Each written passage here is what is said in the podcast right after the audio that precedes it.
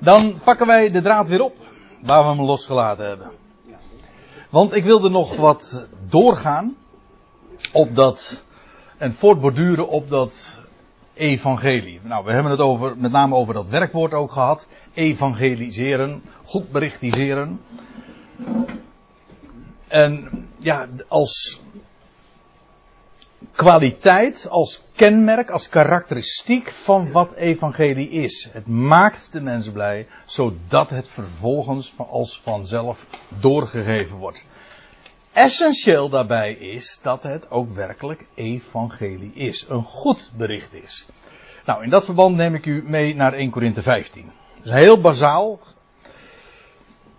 En het is om meerdere redenen dat ik hier even naartoe ga. Want hoeveel onderscheidingen er ook zijn. En hoeveel aspecten het evangelie ook heeft. En vanuit welk oogpunt je het ook kunt bekijken. En dat is heel veelzijdig. Het is als een diamant. Maar hier worden we geconfronteerd met het evangelie. En wat blijkt, dat zullen we pas het laatste in ongeveer een van de laatste dia's zien. Wat blijkt is dat wat Paulus hier zegt over het evangelie, dat is ook wat hij gemeenschappelijk heeft met wat de twaalf verkondigen en de andere apostelen. Dus er zijn onderscheidingen. We zullen het in de loop van de avonden ongetwijfeld daar ook over hebben. Over de bijzondere dingen die aan Paulus bekendgemaakt zijn. Maar hier vertelt hij iets en zet hij iets neer. Wat de basis is voor het evangelie. Ik kan dat rustig zo zeggen, want dat is precies wat hij hier ook uh, naar voren brengt. Ik maak u bekend. U ziet het, ik heb hier een interlineair. Dat, uh, zo doe ik dat uh, eigenlijk altijd. En ik ben zo ontzettend blij. En ik ben blij dat ik een compaan heb, mogen meenemen. Mogen meenemen, ja. Menno Heijman, dat is degene die die Nederlandse interlineair heeft gemaakt. En ik leun daar helemaal op. Ik vind het zo fantastisch. Want dan kun je echt met zoveel precisie ook zien wat er echt staat geschreven. En uh, die onderste regel, dat is dan de wijze waarop de MBG dat uh, weergeeft. En dat is uh, soms hetzelfde, soms ook niet. Maar in elk geval, je kunt dan echt inzoomen. En als je het programma van ISA hebt, waar dit dan weer uitgenomen is, ja, dan kun je er ook op zoeken, dan kun je vergelijken, dan kun je nog zoveel meer. En uh, ja, ik, ik, zou allerlei toelichtingen kunnen maken. Als u een verticaal, dat, moet ik er, dat is het enige wat ik er eventjes bij wil zeggen. Als hier een verticaal streepje staat, dan wil dat zeggen dat het een werkwoordsvorm is in de tegenwoordige tijd. Ik maak bekend. Ik ben aan het bekendmaken. Dat is wat het is. Uh, ik maak u bekend, broeders, het evangelie, het goede bericht. Ja, en dan zie je hier weer dat ik u verkondigd heb. Dit, hier staat geen verticaal streepje, dat wil zeggen dat is een aoris. Hier wordt een feit gesteld. Dat ik breng als goed bericht. Maar hier staat dus in dat, in Grieks weer dat woord evangeliseren. Tot een blijde boodschap maak. Dat ik jullie evangeliseer. Ik, ik goed berichtiseer jullie. Dat is wat hij zegt. Ik heb jullie iets verteld en dat goed berichtiseert jullie. Ik, ik betrap mezelf erop. Nou, ik, ik, ik heb het nog nooit zo gebruikt. Maar ik heb het nou vanavond al enige tientallen keren gebruikt. En voor mij is het eigenlijk al een bekend woord. Hè? Goed. Zo snel gaat dat. Dat ik u goed berichtiseer. Dat is hier dus het werkwoord. Dus wat in onze vertaling dan wordt weergegeven met dat ik u verkondig heb, ja, dan gaat ons iets verloren, dan gaat er iets verloren. Het evangelie, dat ik jullie evangeliseer. Dat is wat er staat. En die Corinthiërs, die waren goed berichtiseerd. En daar, en moet je opletten wat er gebeurde, dat hadden ze ontvangen. Oftewel, uh, jullie accepteerden dat, jullie ontvingen dat verleden tijd. Ja, en dat is verleden tijd, in welke jullie ook staan. Dat is een feit. Ze ontvingen het in hun hart. Ze beaamden dat. En jullie staan daarin ook. Waarin jullie ook staan, ik moet erbij zeggen, niet standvastig. Dit is vers 1, want als je naar het laatste vers van dit hoofdstuk gaat, dan zie je dat Paulus zegt, word, niet zoals in de MBG-vertaling staat, wees standvastig, maar word standvastig. Met andere woorden, ze waren dat niet. Ze stonden er wel in, maar niet standvastig. Ze lieten zich heel gemakkelijk daarvan af uh, brengen. Want, en daar gaat dit hele hoofdstuk over. Het is een geweldige uiteenzetting, maar Paulus doet dat naar aanleiding van een, een gerucht, een bewering die, dat, die daar in Korinthe rondzong. Namelijk dat er geen opstanding der doden zou zijn. Nou, Paulus zegt, dat is bizar. Maar dat is ook fataal. Want dan heb je geen goed bericht meer namelijk. Dat is het ellende. Dan heb je geen goed bericht meer. Dan kun je wel over Jezus praten, dan kun je over geloof praten, dan kun je over de Bijbel praten, dan heb je geen goed bericht meer. Ja, dat is heel vroom. Ja, dat bedoel ik. Maar dat is geen goed bericht. Gewoon een blijde tijding, zoals hij het verteld had.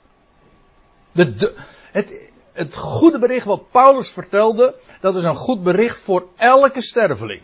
Niet specifiek voor zieken. Ja, ook voor zieken, want een ziek is ook een sterveling. Uh, niet specifiek voor gevangenen. Ja, ook gevangenen, want gevangenen zijn ook stervelingen. Maar het is gewoon voor elke sterveling. En wat is een goed bericht voor een sterveling? Dat is dat er leven is. Punt. Nou, uitroepteken. U zegt maar, we hebben toch een leven? Nee, wij leven niet, wij sterven. Wij zijn bezig dood te gaan. En de boodschap is, er is leven. Men zegt dan van, is er leven na de dood? Nou, voor de dood is het niet. Heb je het zo wel eens bekeken? Er is geen leven voor de dood. Het is sterven voor de dood. We zijn bezig dood te gaan. Oké, je kan eh, bloemen op tafel zetten en je kan eh, slingers ophangen en je kan een feestje maken. Maar we zijn bezig dood te gaan. En de boodschap is, er is leven. Maar dan ook werkelijk echt leven. Leven namelijk dat voortkomt uit de dood. Dat sterker is, dat onvergankelijk is. Echt leven. Nou, dat is een blijde tijding. Daar hoef je ook niks voor te doen. Het is gewoon een, mede, het is een mededeling. Nou, ik, loop eigenlijk een beetje voor de fanfare uit. Want, uh, want Paulus gaat het nog uitleggen. Maar goed, uh, dan weet u niet. Uh, mocht ik nu stoppen, dan heb ik in ieder geval dat gezegd. Hm? waarin jullie ook staan. Waardoor jullie ook behouden worden. Waardoor jullie worden gered. Gewoon, ook niet alleen in de toekomst, dat staat in de tegenwoordige tijd. Jullie worden gered. Er is een reddende boodschap. Nu. En wat is dat? Dat is dat evangelie. Heb je, eh, eh als je dat evangelie niet hebt, nou dan is er geen redding. Want een andere boodschap is er niet. In, ja, Paul, ik zeg dat zo, maar dat is precies wat, uh, zoals Paulus het ook formuleert. Indien gij het zo vasthoudt, als ik het u verkondigd heb. En hier heb je weer deze weergave. Ik heb verkondigd zoals ik jullie evangeliseer. Ja, zoals ik evangeliseer. Essentieel is, wil je wil daar, als daar sprake is van redding, dan is dat slechts in het evangelie. Wijk je daarvan af, dan is er geen redding. De, enige redding en vreugde en echt goed bericht van Gods wegen bedoel ik dan. Dat is in deze boodschap. Wijk je er vanaf, dan heb je niks. Helemaal niks. En dat is wat er in Korinthe op het spel stond. En vandaar ook dat hij zegt dat je het zo vasthoudt. Hè, dit woord, met dat woord wat ik je vertel. Wat ik je evangeliseer, dat zo vasthouden. Doe je dat niet, dan heb je geen evangelie. Dan word je niet langer goed berichtiseerd. Dat is wat er op het spel staat. Daarom Mensen zeggen heel vaak, uh, of ja, dat is dus weer typisch de, de godsdienstige vrome variant, wat een mens moet doen.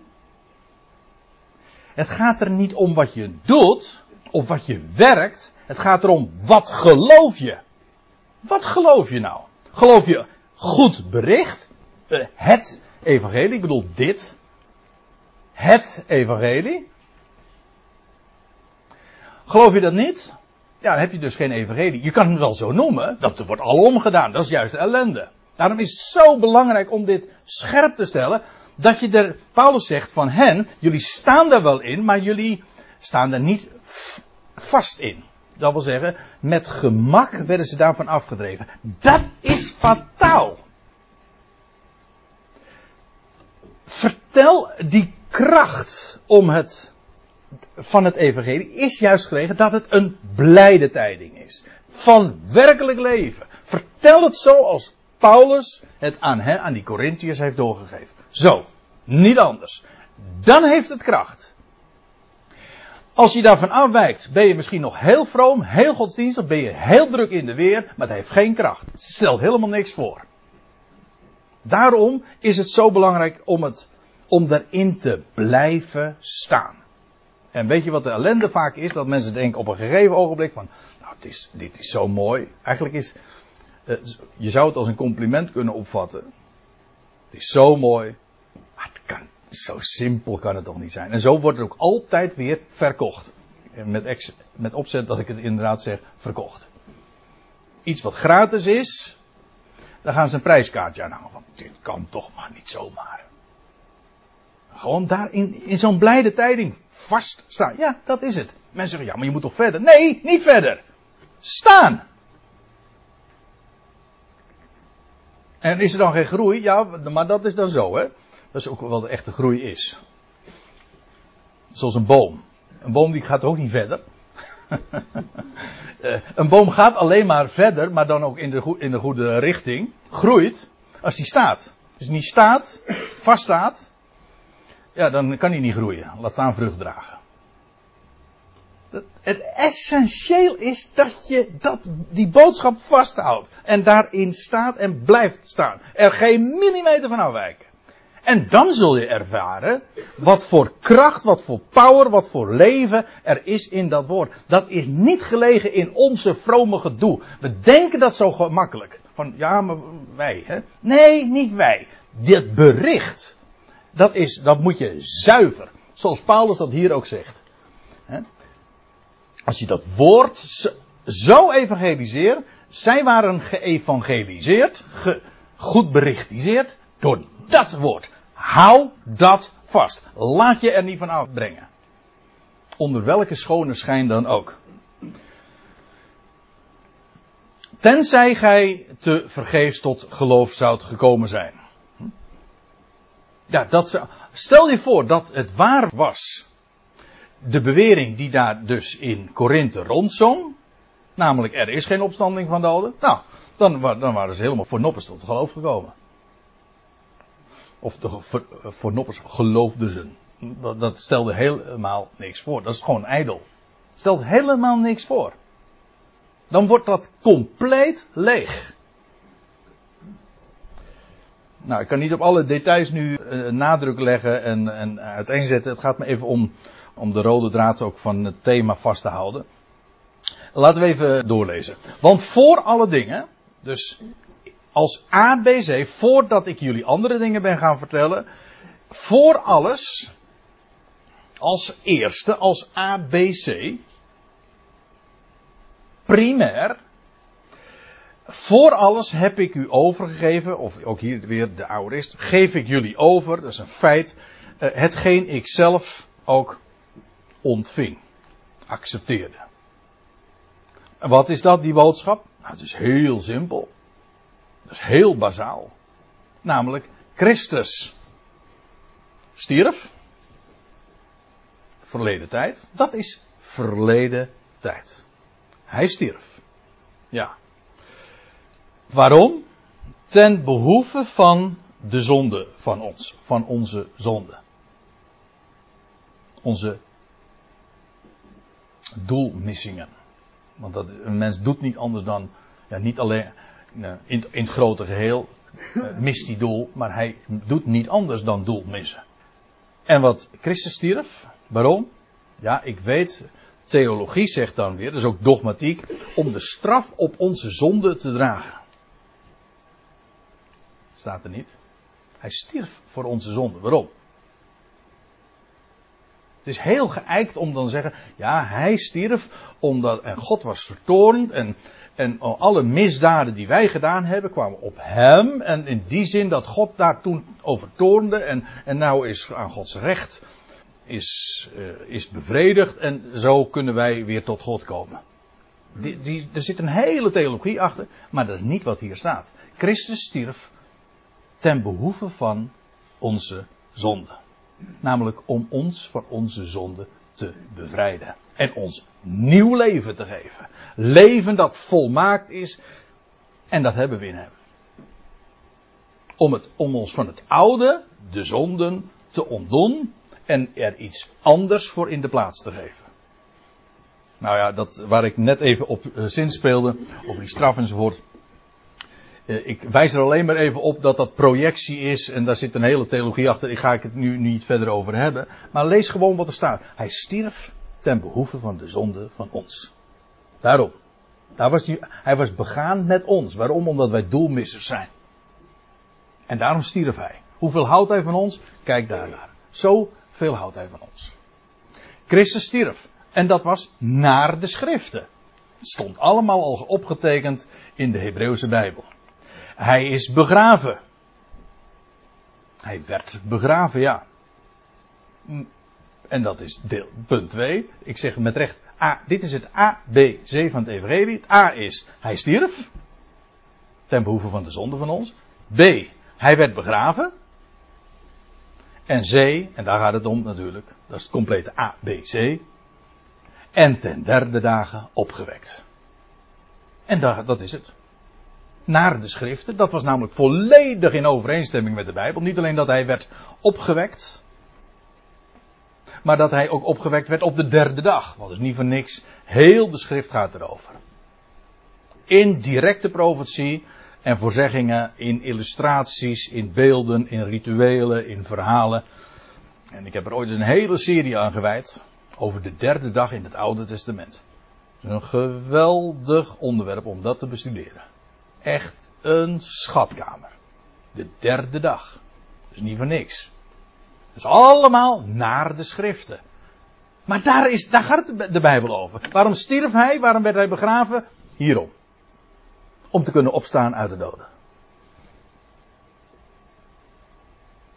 Zodat we van het oude bevrijd zijn en er nieuw leven in de plaats krijgen. En dit is de garantie. Maar dat gaat Paulus in dit navolgende uitleggen. Hij overwon de dood. Dat is in, op die derde dag gebeurd. 2000 jaar geleden in die tuin van Arimathea. En dat is de garantie dat alle mensen, hele mensdom, wordt levend gemaakt. Dat is dus een evangelie voor elke Adamiet. Elke afstammeling van Adam. Wij allemaal, al die miljarden mensen, of ze het nou weten of niet. Maar ja, hoe zouden ze het weten als het niet verteld wordt? Hm? Hoe zouden ze het kunnen geloven als het niet verteld wordt? Dat is triest als juist de club, ik zeg het met opzet even profaan, de club die geacht wordt het te vertellen, de grootste ontkenners zijn van deze simpele waarheid. Namelijk dat het leven de dood overwint. En dat de dood teniet gedaan wordt, dat wil zeggen alle mensen worden levend gemaakt. Dat zit hierin verankerd. Hij is opgestaan om de dood te niet te doen. Dat is het evangelie. Het is zo simpel. Sommige mensen zeggen, ja dat is, ik heb het zelf ooit ook gedacht. Dat die eenvoudige boodschap, dat, dat God alle mensen door zijn zoon levend gaat maken. Ja, dat is hoger onderwijs. Ik heb hem ooit laten wijsmaken. Dat moet je aan mensen vertellen die daar inmiddels aan toe zijn. Sorry als ik het even plat zeg, het is leuterkoek. Het is het simpelste wat er bestaat. Hij stond op uit de doden. En dat is waarom is dat zo'n geweldige boodschap? Nou, hij is de garantie dat alle mensen in dat leven zullen delen. Alsjeblieft. Moet je daar niks voor? Nee, daar kun je, daar kun je niks aan doen, daar kun je niks aan afdoen. Het is een waar, het is. Kijk, dat is een bericht. Een mededeling. Als je het gelooft. Wauw. Dan heb je daar nu al deel aan. En dan word je nu gegoed berichtiseerd. En dan hou je het nu niet voor je. Maar het is zo geweldig. Het is zo'n goed bericht. Juist omdat iedereen daarin deel heeft. En ik zal u dit vertellen. Als je dit weet. Hoef je geen cursus te volgen. Hoe vertel ik het met buurman? Goed. Ten derde dagen opgewekt naar de schriften. En zegt hij dan, en hij is verschenen aan. Ja, dan ga ik nu even allemaal niet uh, bespreken, want dat, is, dat voert echt te ver. Want hij is verschenen aan. Nou, lees het maar na in vers 5 tot en met 7. Aan Kevas, de twaalfen. Meer dan 500 broeders tegelijk. Om maar, om maar in ieder geval maar vastgesteld te hebben, het is een historisch feit. Het is historisch bewezen. Kun je het historisch bewijzen? Nee, het is historisch bewezen. Het graf is leeg. Er zijn honderden getuigen. Honderden getuigen. Ze hebben het zwart op wit laten vastleggen. Hun getuigenis hebben ze bekocht met de dood. Zij zijn betrouwbaar. Het, zijn, het, is gewoon, het staat vast. Het is een historisch feit. Dat het alom ontkend wordt, maakt het niet minder historisch. Kijk, ons geloof is gebaseerd op geschiedenis, op feiten. Hij is verschenen aan Jacobus, die trouwens ook eerst niet geloofde, dus daar is eh, niks hopeloos aan als je die eerst niet gelooft. Nee, want God opent ogen en harten. Toch? Dat is juist zo'n goed bericht. Hoef je dat ook al niet zelf te doen. en dan zeggen ja, maar wij moeten het vertellen. Ja, maar dat doen we omdat we er zo gelukkig van worden ook. Hè?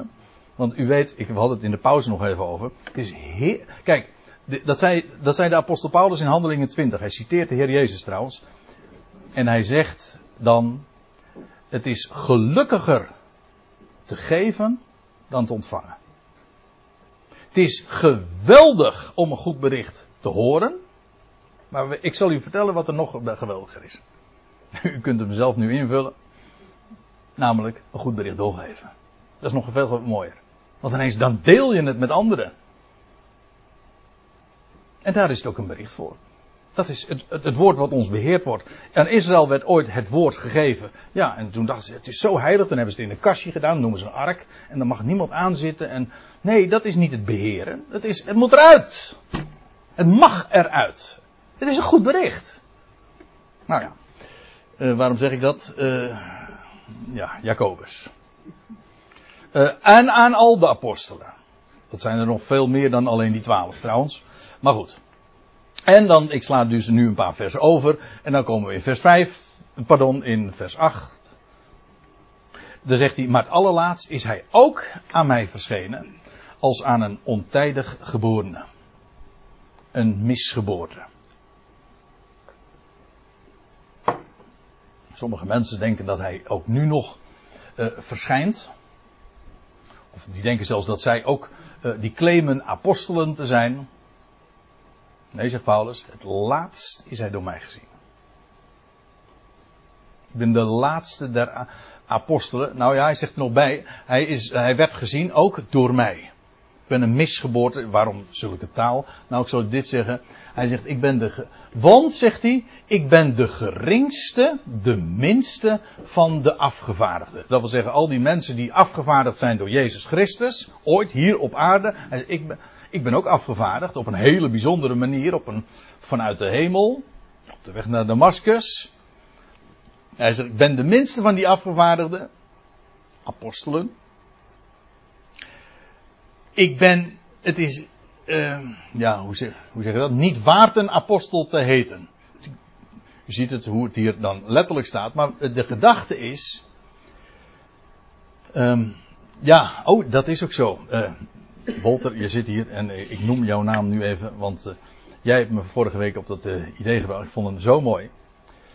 Ik had het vorige week donderdag, toen gaf ik een bijbelstudie in, in Rijnsburg. En toen hadden we het over handelingen 11 en toen ging het over Barnabas en Paulus.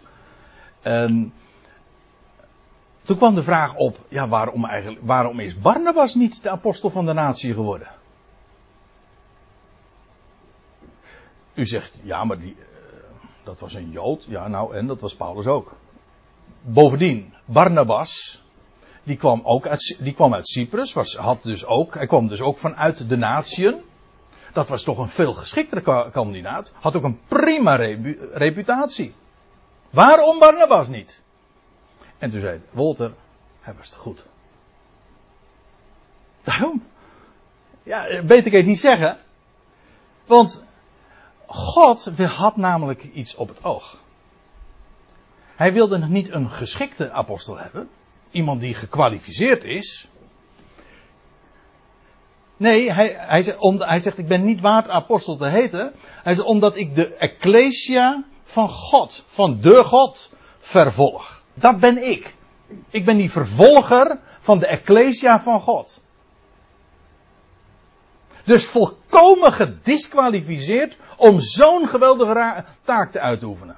En juist dat maakte hem zo geschikt. Waarom?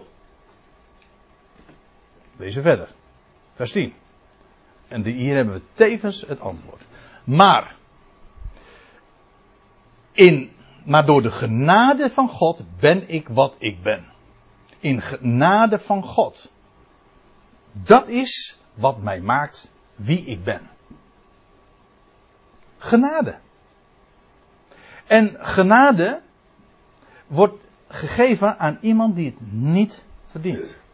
Dat, en dat is zo geweldig, want wat Paulus moest doen, is dat hij de apostel zou, zou zijn, dat we zullen het daar bij een latere gelegenheid ook over hebben, het evangelie van de genade van God. Waarom was hij zo geschikt? Nou gebruik ik een beetje uh, de, de woorden door elkaar, maar van Gods wegen geschikt. Waarom? Omdat hij vanuit menselijk oogpunt volkomen gedisqualificeerd is. En hij volkomen terecht ook zegt, ja ik ben niet waard een apostel, een afgevaardigde van Christus heden. Nee, daarom juist. Het is genade. Wij denken dat onze tekortkomingen of onze disqualificaties, ons gebrek, dat dat voor God een hindernis is. Weet u, het is precies omgekeerd. Onze kwaliteiten en onze dingen waar we ons zo gemakkelijk op beroemen en onze goede reputatie, dat kan een hindernis zijn. Het is precies omgekeerd. En juist omdat deze gast, ik zeg het nu echt eh, expres zo, omdat Paulus het zelf zo zegt, ik ben een misgeboorte. Juist omdat deze gast totaal alles verbruikt had, het ergste deed wat er maar te doen was. Want ik bedoel, hij heeft de gemeente van God vervolgd. Hij was een vervolger van Christus. Ik bedoel, wat was er erg? Hij verwoestte die gemeente. Het was een.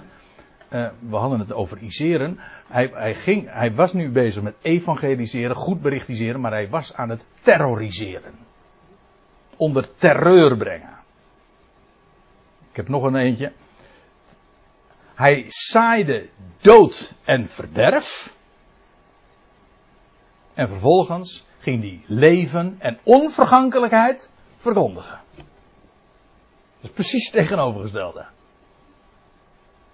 En dat is pure genade. Hij verdiende niet, nee, daarom heeft de Heer hem uitgekozen. Juist omdat hij naar alle maatstaven redelijkerwijs volkomen ongeschikt was. En dan gaat God wat van je maken. En dat, staat, dat zegt hij hier ook. Door genade ben ik wat ik ben. En zegt van ja, ik kan helemaal niks. En ik, ik ben, je, moest eens, je moest eens mijn verleden kennen. Nou, zegt Paulus, kijk eens naar mij dan. Een slechter verleden dan ik kan je niet hebben. Hij zegt trouwens ook in, uh, in 1 Timotheus, daar zit nog wat meer aan vast dan wat ik nu zeg, maar de eerste der zondaren. Daar zit in ieder geval ook de gedachte achter, ik heb de gemeente van God vervolgd. Denk dus nooit dat je te slecht bent of dat is voor God. Integendeel, dat maakt je juist zo geschikt om vandaag geroepen te worden. Dat is toch, dat is over goed bericht nou gesproken. Want als je zou zeggen van ja, mensen zijn, zitten zo in elkaar en die, die hebben het over zichzelf en zeggen ja, ik kan het niet, ik ben niet zo goed, ik heb een verleden, je moest, je moest eens weten wat er allemaal aan me kleefde. Eh, dat zie je misschien allemaal niet voor het oog, maar oh, oh, oh. Nou, dan zeg ik dit. Gods genade verandert een mens. En dat doet hij. En als jij zegt, ik kan het niet, Mooi. Dat komt mooi uit. Want dan zeg je, ik kan het niet. Dan zeg je, ja, ik ben een nul. Dat is ootmoed. Je, ik, ik ben een nul. En dan, komt die ene erbij. Die zet zich daarvoor. Ja, inderdaad, dan krijg je een 10. De 1 voor de 0. Dus uitmuntend. Door genade van God ben ik wat ik ben en zijn genade aan mij, want dat is zo mooi, is aan mij niet vergeefs geweest. Is niet leeg geworden. Want, nee, dat staat er trouwens niet. Ik moet, ik moet er zelf nog eens heel goed over nadenken hoor. Ik heb het in de auto met Menno er al even over gehad. Ik struikelde er vanmiddag ineens over. En ik ga er nog eens een blogje aan wijden. Maar ik, ik weet niet precies wat het is. Maar er staat niet want, maar maar. Het ene is redengevend, zoals dat heet. Het andere is juist een, een wending in de gedachte. Hij zegt, maar ik heb meer bovenmatiger gearbeid dan uh, zij allen. Ik zwoeg. Waarom maar? Nou ja. Uh, dat ga ik nou niet zeggen. Omdat ik eigenlijk ook zelf nu niet zo weet. Ik stuitte er vanmiddag op. Maar uh, denk eens met mij mee. Sorry? Juist is. Dat zegt het volgende. Ja, echter niet ik. Dat zou kunnen. Nou, dat, uh, ik ben niet zo heel snel van begrip, Gerard. Uh, daar moet ik nog eens even over nadenken. Ja, ik kom, ik kom straks even naar je toe. En dan ga jij het mij uh, even nauwkeuriger uitleggen. Dankjewel, Aquila.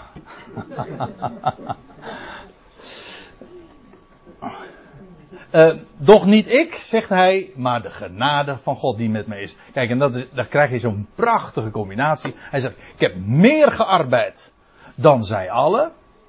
Hij, hij heeft wat gedaan. Maar zegt hij, ja, nou ja, uh, maar niet ik. Maar de genade Gods die met mij is. Dat is geen holle frase hoor. Dat is, dat is gewoon ook de beleving. Als je genade echt kent, dan weet je ook van, ja, hoezo een prestatie? Ik doe ook alleen maar wat ik moet doen en wat ik ook niet eens anders kan om te doen. Dat is het. Als je leeft uit genade, dan ervaar je dat wat je doet helemaal niet als een prestatie. Dan is het, op het moment dat het een prestatie is, dan heet het werk. Dat is geen genade meer. Als het genade is, dan is het, ik mag dit doen, ik, en hij doet het in en door me en ik, het overkomt me. Het is precies zoals Paulus zegt. Natuurlijk voor de, in de waarneming van anderen. Die zouden zeggen van hij, hij arbeidt meer, hij zwoegt meer dan al die anderen. Ja, dat, dat maar dat is slechts waarneming. In mijn beleving, in, of en niet alleen in mijn beleving, in realiteit, achter de schermen, onder de motorkap om zo te zeggen, hoe het echt zit, dan moet ik vaststellen dat het de genade van God is. Dat is de motor. Ja. Dat is de motor het besef van wie hij is, maar door de genade Gods die met mij is. En dan zegt hij, in, tenslotte in dat eerste gedeelte, daarom dan, en dat is ook een van de redenen waarom ik expres naar dit gedeelte ben toegegaan. Daarom dan, als conclusie, ik of zij, en wat bedoelt hij daarmee? Ja, ik, dat ben, dat is Paulus. En zij, dat zijn die twaalf, of voor mij al die apostelen die hij ook noemt.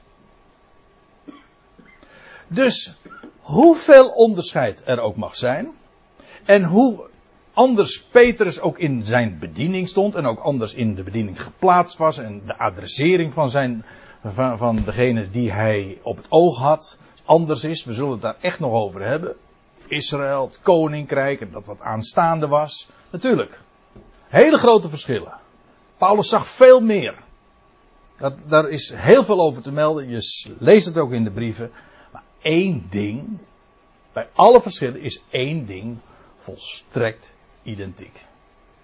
Het evangelie. Of het nou van Paulus is, of van de twaalf, of van al de apostelen. En dat is deze blijde tijding van de opgewekte Christus. Hem die stierf, die begraven werd. Waarom? Opdat hij op de derde dag opgewekt zou worden. Daarom, dat is even, dat is een mede, dat is, wat is, kijk, als je het nou goed, als je het goed zegt, namelijk zo, zoals Paulus formuleert, dan is dit dus met recht een mededeling, een bericht. Want wat, is wat wordt hier gevraagd aan een mens? Niks. Dit, dit is het feit. Hij stierf. Hij werd begraven. En hij werd opgewekt. Op de derde dag. Na de schriften. Wordt er iets gevraagd? Wordt er iets geëist? Kun je er iets mee doen? Nee. Maar doet wel heel veel met je. Want je wordt goed berichtiseerd. Dus wauw zeg. Hij doet de dood teniet. Dat is leven. Kijk, dan heb je nu al leven. Zoek een leven. Hoor ik thuis nog wel eens een keer. Nou, zoek een leven zeg. Nou, ja, dat leven moet je trouwens inderdaad zoeken, want dat is verborgen bij Christus. Hè? Dan zoek je de dingen die boven zijn. Maar begrijpt u? Dit is gemeenschappelijk. De boodschap namelijk van Christus, die werd opgewekt. Wat de verschillen ook zijn, maar dat is de essentie.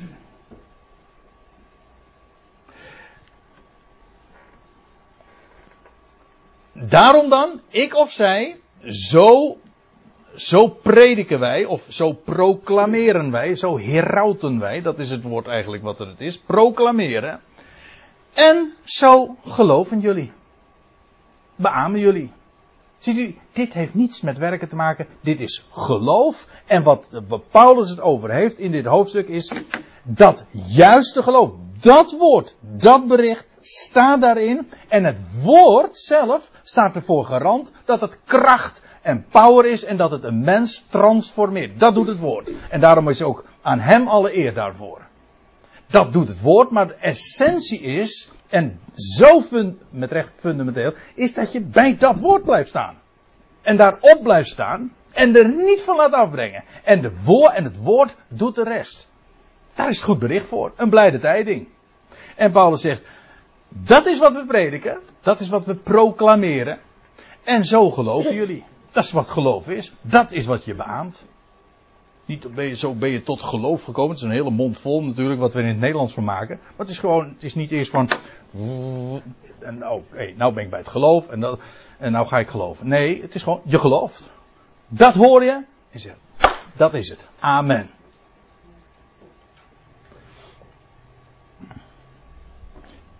Ik heb niet meer. en toen werd het duister. Uh, uh, nou, ik, ik, moet zeggen, ik had niet gedacht dat ik. Uh, dat is altijd weer een verrassing als je zo'n heel aantal diertjes maakt. Op een gegeven moment dacht ik van, nou, ik heb wel heel veel dia's. Maar valt mee. Ik leer zo langzamerhand een beetje plannen daarin. het is nu vijf voor tien, maar dat doe ik vooral voor Tony natuurlijk. Want je, om tien uur word je gevraagd. ja, ze, ze belde me van de week op tot hoe laat het door zou gaan. Toen zei ik van nou ongeveer tot 10 uur. Dus dat klopt aardig hè? ja mensen. En uh, de volgende keer, dat is dus vandaag over drie weken, zo de Heer wil. Deo volente. Dan gaan wij uh, verder over deze onderwerpen. En er valt nog uh, een heleboel te goed berichtiseren. Mooie dingen. Ik stel voor dat we deze avond zullen afsluiten met dankgebed. Machtig God en Vader, wat is het geweldig dat u ons zo'n enorm woord hebt gegeven. Dat woord van u dat licht is in de duisternis, dat leven is in een stervende wereld. En wat is het geweldig dat we ons daarin mogen verheugen. Wat u gesproken hebt. Dat het feiten zijn. Dat het historie is. Dat we maar geen kunstig verdichte fabelen zijn nagevolgd. Knap bedachte ideeën of, of verhalen. Maar dat het geschiedenis is. Feiten. Heer, we danken u dat we daarop mogen staan. En dat dat ons ook verandert. Het maakt ons zelf tot een evangelie. En Heer, we danken u dat we dat mogen ontvangen. Dat we dat mogen horen. En dat we het vervolgens ook mogen doorgeven Zodat dat geweldige nieuws ook het deel wordt van anderen. Want er zijn zoveel mensen met vragen. Er is zoveel duisternis. Er is zoveel ellende en narigheid. En de gezichten van mensen spreken vaak ook boekdelen. En hier, wat is het geweldig dat we dat mogen doorgeven. Dat we de leer van u, de leer van God onze redder mogen versieren. Tot een sieraad mogen maken in ons leven. Heer, we zijn zeer, zeer bevoorrecht. Dat we deze dingen mogen kennen. En we danken u dat we vanavond ook in alle rust hier bij elkaar mogen zijn. Dat we in een vrij land mogen wonen. Ook in dat opzicht zijn we zo zeer bevoorrecht. En we danken u bovenal dat we een groot God mogen kennen. Van wie we altijd te klein denken. De schepper van hemel en aarde. Die alles in zijn hand heeft. En alles ook wonderbaar tot een goed einde gaat brengen. Uw naam zij geloofd en geprezen. In de naam van Christus Jezus. De redder van deze wereld. Amen. Goed, beste vrienden. Het was mij een genoegen en uh, ik hoop u uh, binnenkort weer uh, aan te treffen ergens.